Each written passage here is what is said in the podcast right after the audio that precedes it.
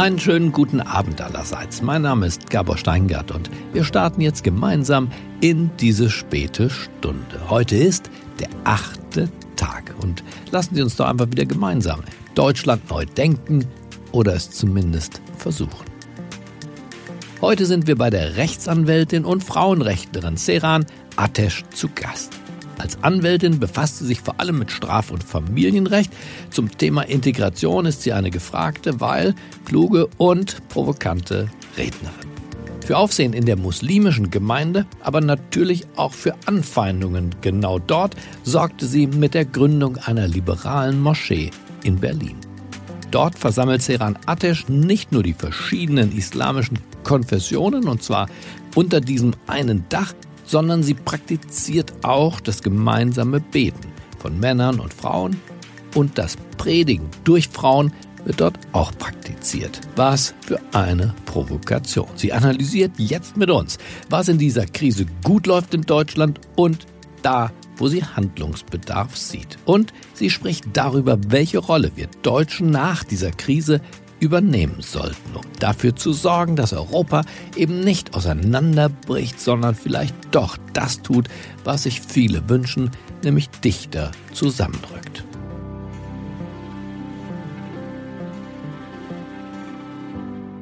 Guten Abend, liebe Zuhörerinnen und Zuhörer. Mein Name ist Sedan Atesh und ich möchte heute sprechen über die Krise, in der wir gerade stecken, über Systeme, verschiedene politische Systeme in den Ländern, über Religion und über Werte, die gerade auch in Deutschland auf dem Prüfstand sind. Aktuell haben wir in den sozialen Medien und überall festzustellen, dass durchaus sehr orthodox gläubige Menschen an diese Herausforderung mit dem Virus, äh, mit äh, religiösen äh, Vorgaben herangehen und die Wissenschaft so ganz außer Acht lassen. Deshalb würde ich denken, dass wir tatsächlich jetzt in dieser Krise, aber auch nach der Krise noch mal mehr darüber nachdenken, ob das richtig ist und in Ordnung ist, dass orthodoxe religiöse Menschen immer wieder Religion, Spiritualität gegenüber Wissenschaft und Verstand und Vernunft auszuspielen versuchen. Ich kann konkrete Beispiele nennen. Gerade heute kam die Nachricht aus dem Iran, äh, die Religionshüter, wer auch immer dafür verantwortlich ist, der Ansicht sind, dass gleichgeschlechtliche Ehen, gleichgeschlechtliche Liebe dazu geführt hat, dass es Corona gibt. Aber es werden auch ganz schnell die Juden ausgemacht als die Schuldigen und das kommt jetzt alles aus dem Westen und sie wollen den Islam zerstören und äh, deshalb gibt es jetzt diesen Coronavirus und die Verbreitung solcher Überzeugungen durch auch Religionshüter oder Autoritäten, aber auch durch Regierungsvertreter finde ich nicht nur verantwortungslos, sondern sträflich. Und deshalb sage ich ganz konkret, dass wir es hier in Deutschland mit äh, Politikern und Politikerinnen zu tun haben, die sehr viel äh, vernünftiger und sehr dem Volk zugewandt eine Politik betreiben Sie mögen viele Fehler machen, das machen alle Menschen. Also wir sind äh, niemand von uns ist vollkommen und es mag sein, dass die eine oder andere Einschätzung von Politikern Politikern falsch war und das korrigiert wird, auch Wissenschaftlern. Und das sind äh, Dinge, über die wir sprechen sollten, auch nach der Krise. Das Volk, die Wähler, die Wählerinnen äh, befragen sollten, was habt ihr eigentlich für politische Parteien gewählt? Und welche politischen Parteien haben am Ende in so einer Krise sich wirklich um euch als Volk gekümmert und euch aufgeklärt, euch auch im Hinblick auf eure Gesundheit behütet? Und welche politischen Parteien haben genau das Gegenteil getan und euch regelrecht dieser Gefahr einfach ausgesetzt?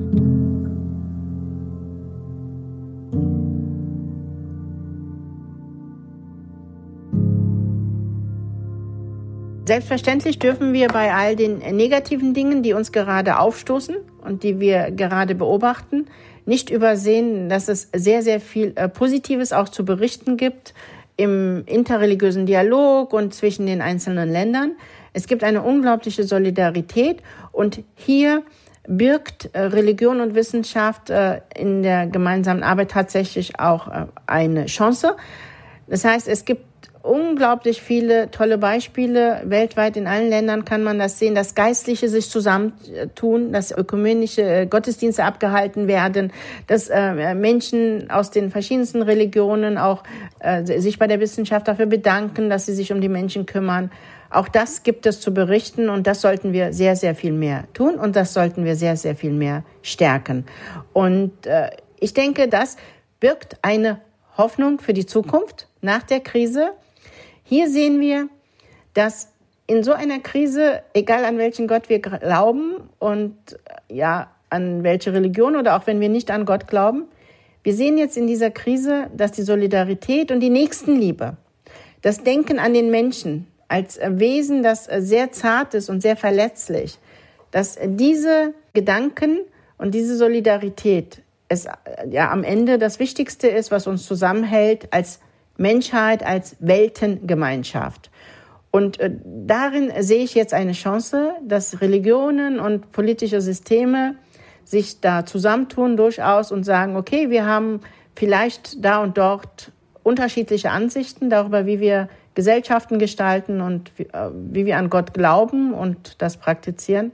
Aber in dieser Krise halten wir zusammen, geschwisterlich, ja, Schulter an Schulter tragen wir diese Herausforderung und gemeinsam werden wir es dann am Ende schaffen. Das sind diese abgedroschenen Sätze teilweise, so klingen sie, aber ich will sagen, dass ich das eher eben nicht als abgedroschen empfinde, sondern diese sogenannten abgedroschenen Sätze, diese Weisheiten, die man aus den alten Zeiten der Großeltern äh, in der Regel so kennt, die haben was für sich. Die haben da eine gewisse Wahrheit in sich. Ja, gemeinsam sind wir stark. All diese Dinge, die kommen jetzt hervor und denen sollten wir folgen.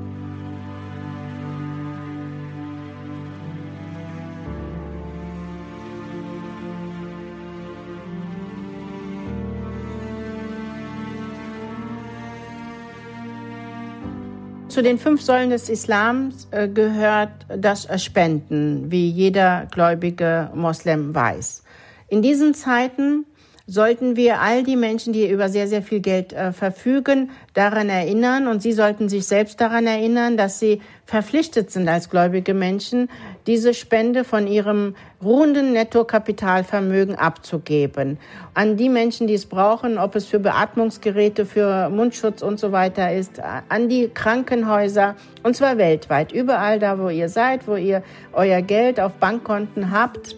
Eine Zugehörigkeit zu einer Religionsgemeinschaft, wie eben auch des Islams, bedeutet nicht nur, dass man nimmt, sondern auch gibt. Die Nächstenliebe ist einer der wichtigsten Aspekte, die gerade in diesen Tagen meiner Ansicht nach gefordert ist und wo wir auch zeigen können, wie tief wir in unserem Glauben wirklich sind. Die Liebe zu Gott, die wir haben, bedeutet auch immer auch die Liebe zu anderen Menschen.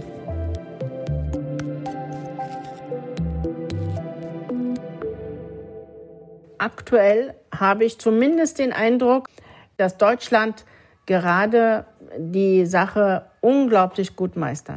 Ich gehöre zu den äh, Solo-Kleinstunternehmen. Ja, ich habe eine Angestellte und habe diese Soforthilfe beantragt und ich habe das am Sonntag gemacht. Ich habe lange in dieser Schlange gewartet und heute ist das Geld auf meinem Konto angekommen. Und das hat mich so dermaßen gerührt, ja, dass ich fast den Tränen nah war. Ganz einfach nicht, weil ich jetzt aktuell äh, das Geld heute direkt brauche, weil ich morgen nichts mehr zu essen habe. So schlimm ist das nicht. Aber die nächsten zwei, drei Monate muss ich irgendwie überstehen, weil meine ganzen Vorträge, meine ganzen sonstigen Aufträge sind abgesagt worden. Also tatsächlich bin ich in der Not. Aber ich bin trotzdem unglaublich entspannt gerade, weil ich sehe, wie dieses Land uns hilft. Alles in allem will ich unterstreichen, dass ich mich hier in Deutschland gerade sehr behütet und sehr gesehen äh, fühle als Bürgerin und dass unser Land gerade meiner Ansicht nach in Europa ein Leuchtturm darstellt, in dem wie es mit der Krise umgeht. Und ich finde, dass wir nach dieser Krise über Europa sehr viel mehr sprechen müssen. Ich, es ist äh, schade, dass diese Krise zeigt, dass Europa tatsächlich nicht so eine geschlossene Wertegemeinschaft ist, wie wir uns das immer gewünscht haben. Und das sollten wir überdenken nach dieser Krise. Und Deutschland sollte hier nochmal eine stärkere Führungsrolle einnehmen in der Debatte und Diskussion über die Solidargemeinschaft. Das ist eins meiner Lieblingsworte, wenn ich über den demokratischen Rechtsstaat äh, spreche oder nachdenke. Es ist die Solidargemeinschaft, die einen äh, demokratischen Rechtsstaat trägt. Es sind nicht die Herren und Damen an der Spitze die, einer Regierung, die wir gewählt haben, sondern es sind wir. Es ist tatsächlich das Volk und die Mehrheit der Deutschen und der Menschen, die in Deutschland leben, zeigt, dass wir es gelernt haben, eine Solidargemeinschaft zu sein. Und dafür bin ich wirklich unendlich dankbar. Ich erlebe einige türkische Menschen, Akademiker, die aus der Türkei geflüchtet sind nach dem sogenannten Putsch, die unglaublich gerührt sind und bewegt sind, was hier in Deutschland gerade passiert. Sie haben gemeint, am Anfang haben sie die Deutschen eher als sehr distanziert und kühl erlebt, als ignorant anderen Menschen gegenüber. Aber es kommen ihnen jetzt gerade die Tränen, wie sie die Nähe der Menschen zueinander und die Solidarität der Menschen zueinander hier in Deutschland spüren, was sie in ihrem Land, in der Türkei, nie erlebt haben.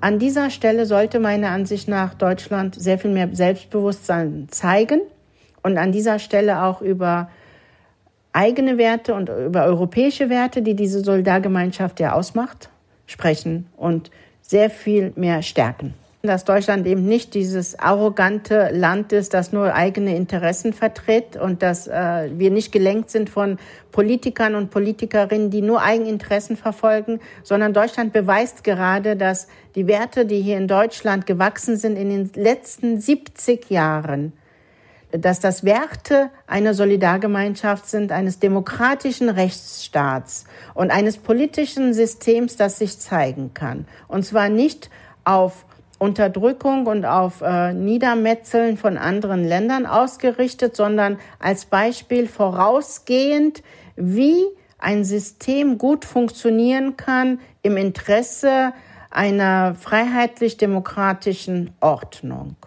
Und das kann man in dieser Krise meiner Ansicht nach sehr viel deutlicher sehen, wenn man ehrlich hinguckt. Wir haben lange Zeit die schwarze Null kritisiert. Wir haben lange Zeit die Wirtschaftspolitik hier in Deutschland kritisiert. Aber wir sehen, wie unsere Regierung nicht spendabel ist, sondern verantwortungsbewusst. Wie unsere Regierung jetzt sagen kann, das Geld, was wir angesammelt haben, das setzen wir genau da ein, wo es hingehört, nämlich bei unserem Volk. Wir verteilen das jetzt. Und ich erlebe gerade viele Politikerinnen und Politiker über sich hinauswachsen in dieser Krise. Sie machen keinen Wahlkampf, sie machen einfach wirklich ihren Job. Und man kann hier jetzt die Spreu vom Weizen trennen. Ich will hier auch gar keine Namen nennen. Man kann einfach nur genau hingucken, wer macht ganz klar, sachlich und staatsmännisch und frauisch seinen Job und wer ist hier gerade recht still, weil sie keine guten Ideen haben für eine Krisensituation, weil sie nämlich gar keine wirklich guten Politiker für unser Land sind, sondern nur Populisten in welcher Ausrichtung auch immer.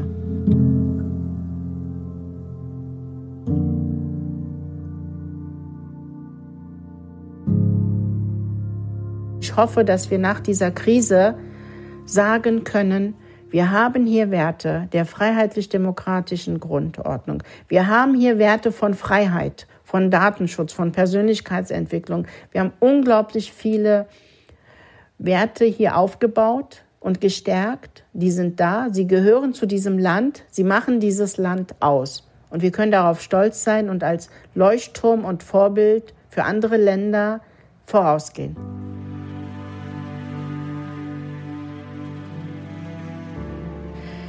Ich hoffe, ich konnte Ihnen ein wenig Einblick geben in meine Ansichten in diesen harten Zeiten. Bitte nehmen Sie ernst, was unsere Kanzlerin gesagt hat. Die Situation ist ernst. Und äh, vielleicht äh, auch noch zum Abschluss als eine freiheitsliebende Person, als Verfechterin von Menschen- und äh, Frauenrechten aktuell. Bitte schauen Sie hin, wenn irgendwo Gewalt geschieht und helfen Sie den Menschen, äh, seien Sie da, seien Sie wachsam und melden Sie Dinge. Auch ich stehe zur Verfügung weiterhin für Frauen und ich bin der Überzeugung, dass uns aktuell nicht mehr von unserer Freiheit genommen wird, als für unsere gesamte Gesellschaft, für unser Land, für Europa notwendig ist. Und das wird sich alles wieder nach dieser Krise regulieren und wir werden wieder in der Freiheit leben können, die dieses Land ausmacht.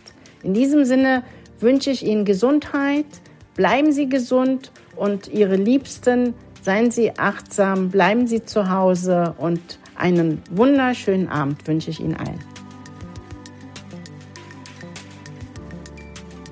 Vielen Dank, Seran Atesh. Das waren starke, weil anregende Gedanken. Gedanken darüber, wie wir Deutschland und auch Europa weiterentwickeln können.